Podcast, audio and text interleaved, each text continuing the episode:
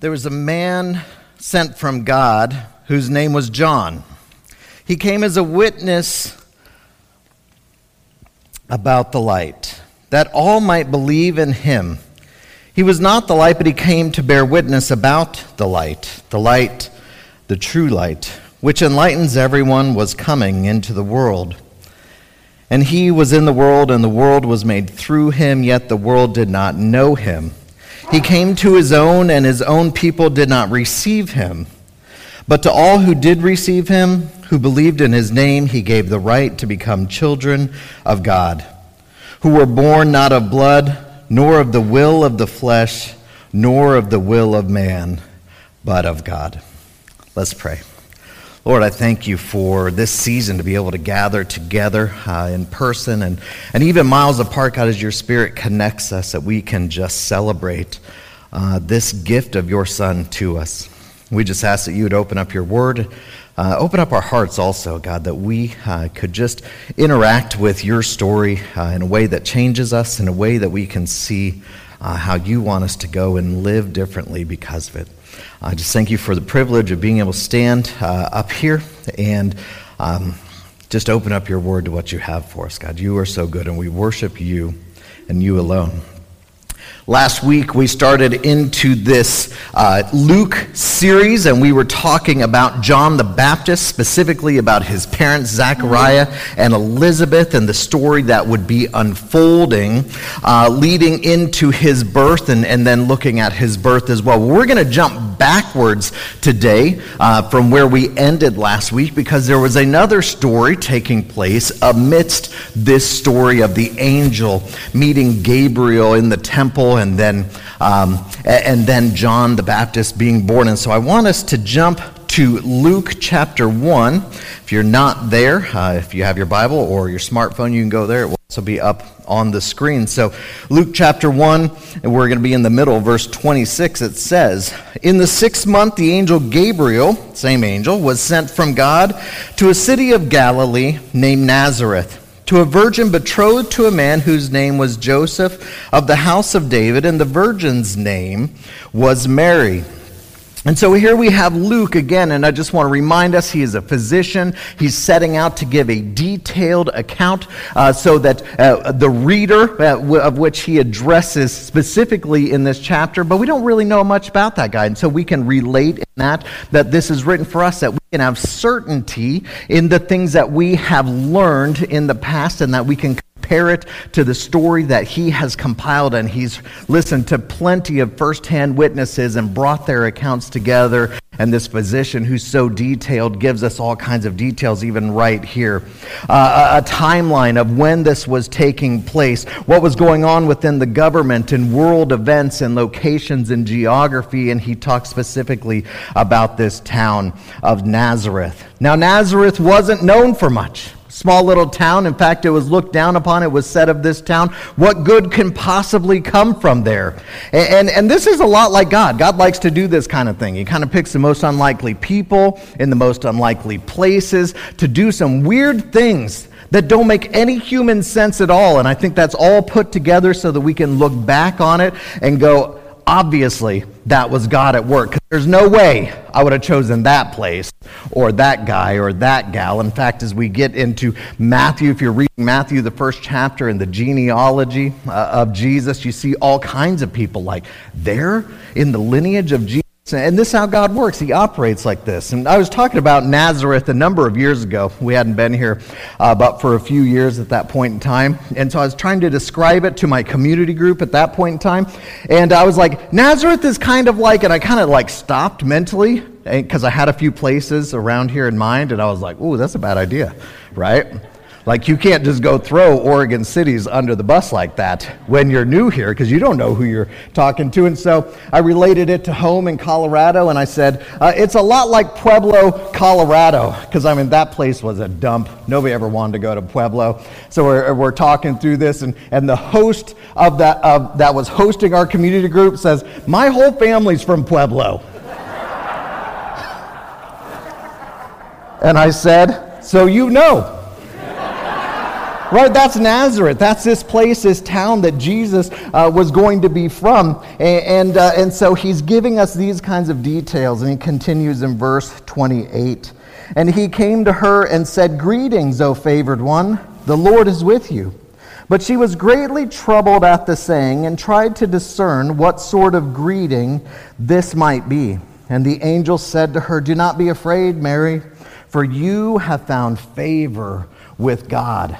What, what a statement to be said uh, of a young lady. You have found favor in God, and her reaction is much like we see when angels interact with people. Zechariah had the same reaction. He was frightened. And, and I would think that Gabriel uh, uh, was getting pretty used to that kind of thing by now. You know, as to every time he shows up, people are fearful and afraid, which always makes me wonder. You know, I hear people like, I saw an angel and it was so peaceful. And I'm, well, all right. And whenever I see it in the Bible, they're like terrified and, and cowering and covering their faces. And, and Mary has a similar reaction, but I wonder, Gabriel being used to, do they have like angel training? Is there messenger training? Like, hey, when you show up, the people are going to be freaked out. Just know that. Okay? So you got to comfort them. Say, don't be afraid. Say, it's okay. Say, I come with a message. You know, I wonder if that's part of the training that they go through. It, although some of them are like, if you're there to kill them, then probably don't say anything. You know, just get on with what you're there to do because that did happen on occasion. Uh, but, but it wasn't just that there was an angel in her presence, it was what the greeting entailed. That she was greatly troubled at the saying that she was chosen, that she was adored by God. And this was jarring to her, and she didn't quite know what to do with that. We think about Zechariah, who had a lifetime of service, faithful to God, year in and year out, and we kind of look at it and go, that's probably why he was chosen. But it wasn't Zechariah's goodness, it was God's goodness that he sent the Gabriel to send, uh, sent the angel Gabriel with this message. And it seems like maybe Mary has a similar sense. Why would you come to me? Why me? And she was troubled at this saying, but we're reminded again that it was because of God's goodness, God's grace, that the angel Gabriel was sent to her because she had found favor because of who God was. And so we continue on, and she's, she has uh, humility because of this statement. And we see that verse 31 continues on with, And behold, you will conceive in your womb and bear a son, and you shall call his name Jesus, and he will be great, and he will be called Son of the Most High. And the Lord God will give to him the throne of his father David, and he will reign over the house of Jacob forever, and of his kingdom there will be no end. This statement has so much packed into it. So many things that the angel says to her that I wonder as, as she had heard stories of, of what Scripture had prophesied and talked about from her father, from her mother, and, and the stories that had passed down, uh, that this statement of Gabriel would have triggered so many different thoughts and so many different things from the past that she had been waiting to hear about somebody else.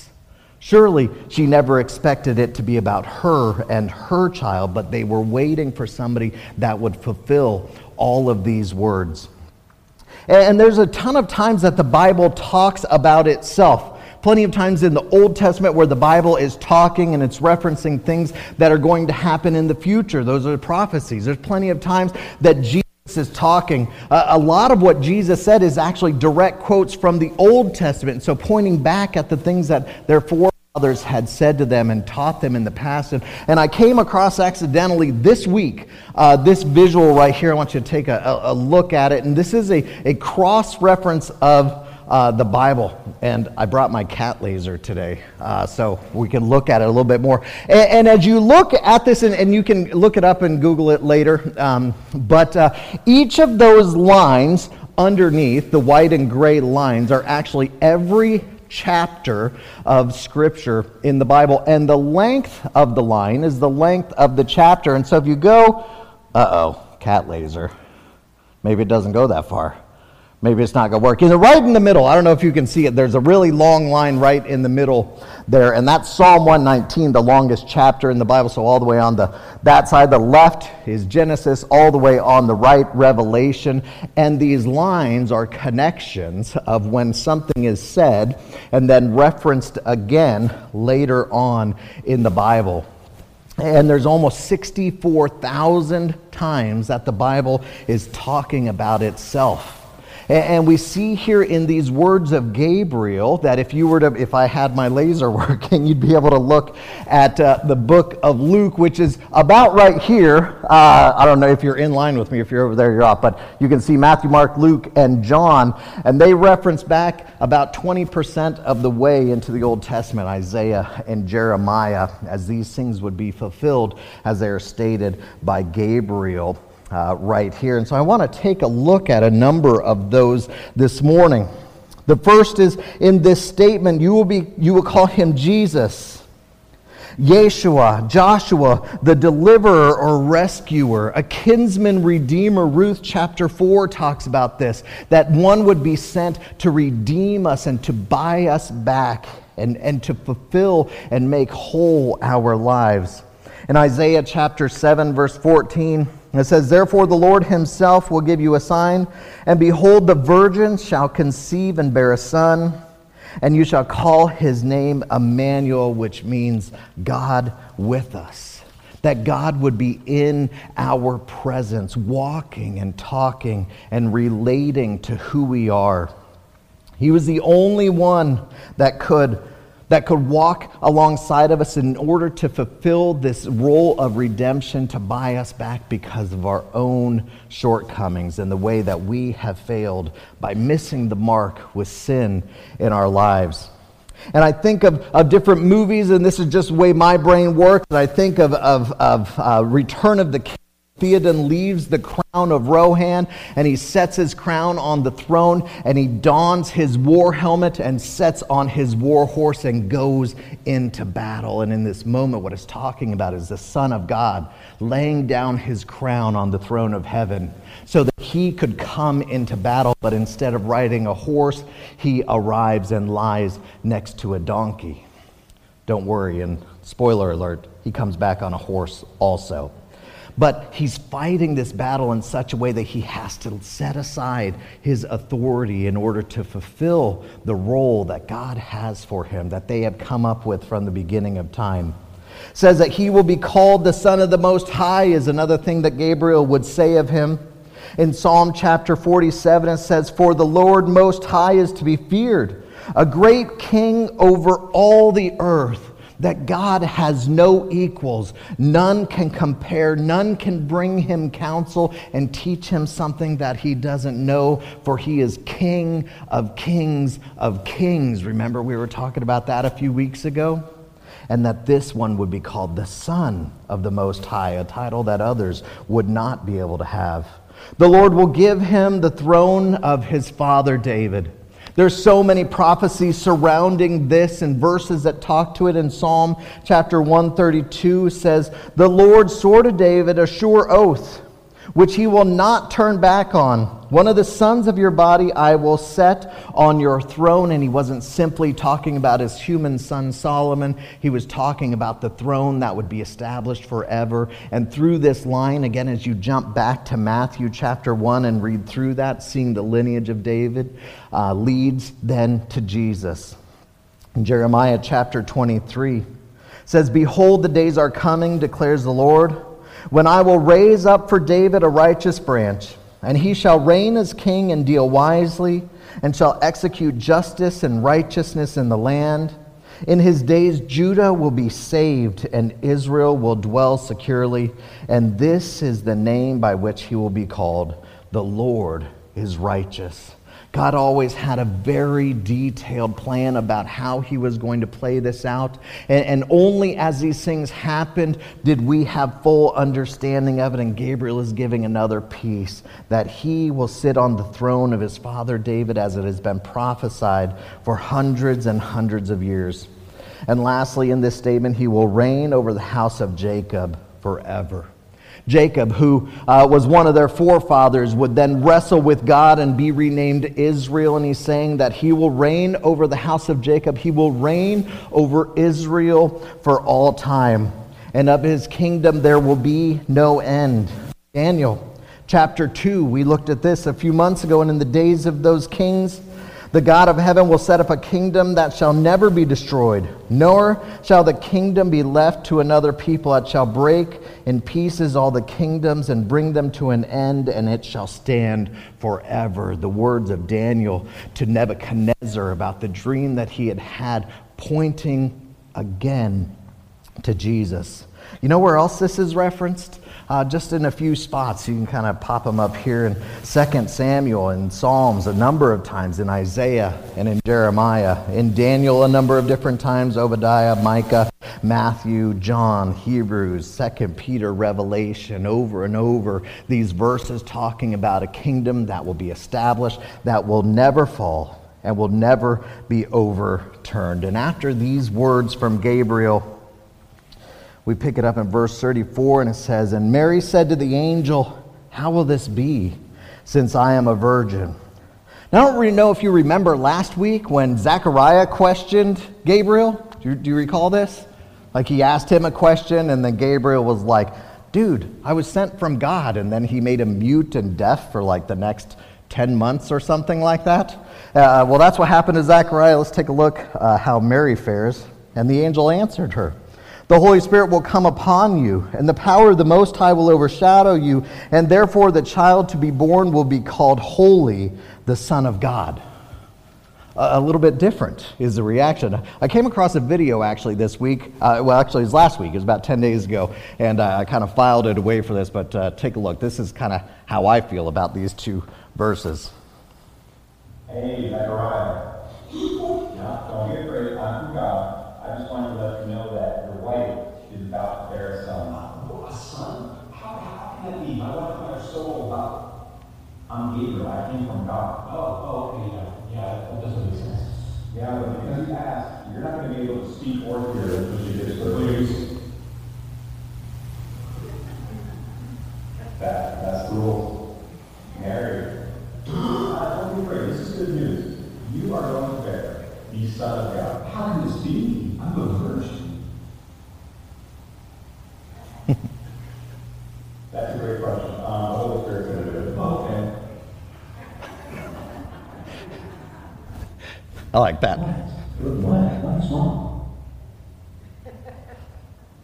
Yeah, uh, that's a, that's a great question. That's a great question, he says. Uh, it seems, though, that Zechariah, with a lifelong priest and servant of God, was asking his question in disbelief. In essence, asking, Can God do this? Can God do this? And that's why Gabriel's response was that way. And yet, Mary, a different reproach, and her question was a question of faith, in essence, asking, How? How will God do this? I believe in his ability. How will God do this? And so we continue on in verse 36 it says, And behold, your relative Elizabeth, in her old age, has also conceived a son. And this is the sixth month with her, who is called barren, for nothing will be impossible with God. And Mary said, Behold, I am the servant of the Lord. Let it, to be, let it be to me according to your word. And the angel departed from her to show that God has already been up to other works. She shares with Mary about what happened with Zechariah and Elizabeth, that God is already at work in other things, preparing the way for her son to be born. And her response of, Let it be to me, as you have said, reminds me of another, uh, of a bunch of other people that we've read about lately, of Jeremiah saying, If I will not mention him or speak anymore in his name, his word is in my heart like a fire shut up in my bones. I'm weary of holding it in. Indeed, I cannot. Of Daniel, who was faithful over and over again in the face of opposition when his life was on the line. Of Esther, who, when going in to face a king, said, If I perish, I perish. Of Nehemiah, who said, Send me to the city of my father's graves that I may rebuild the wall. And I think of Isaiah, who in his famous words would say, Here I am, send me. And, and uh, we have Mary in a similar vein I am your servant. I'm just here to do whatever I can in your plan to be a part of it. And it says that the angel then left her presence. In those days, Mary arose and went in haste to the hill country, to a town in Judah, and entered the house of Zechariah and greeted Elizabeth. And when Elizabeth heard the greeting of Mary, the baby leaped in her womb. Important words, let me read them again. The baby leaped in her womb, and Elizabeth was filled with the Holy Spirit. And she exclaimed with a loud cry, Blessed are you among women, and blessed is the fruit of your womb. And why is this granted to me that the mother of my Lord should come to me? For behold, when the sound of your greeting came to my ears, the baby in my womb leaped for joy.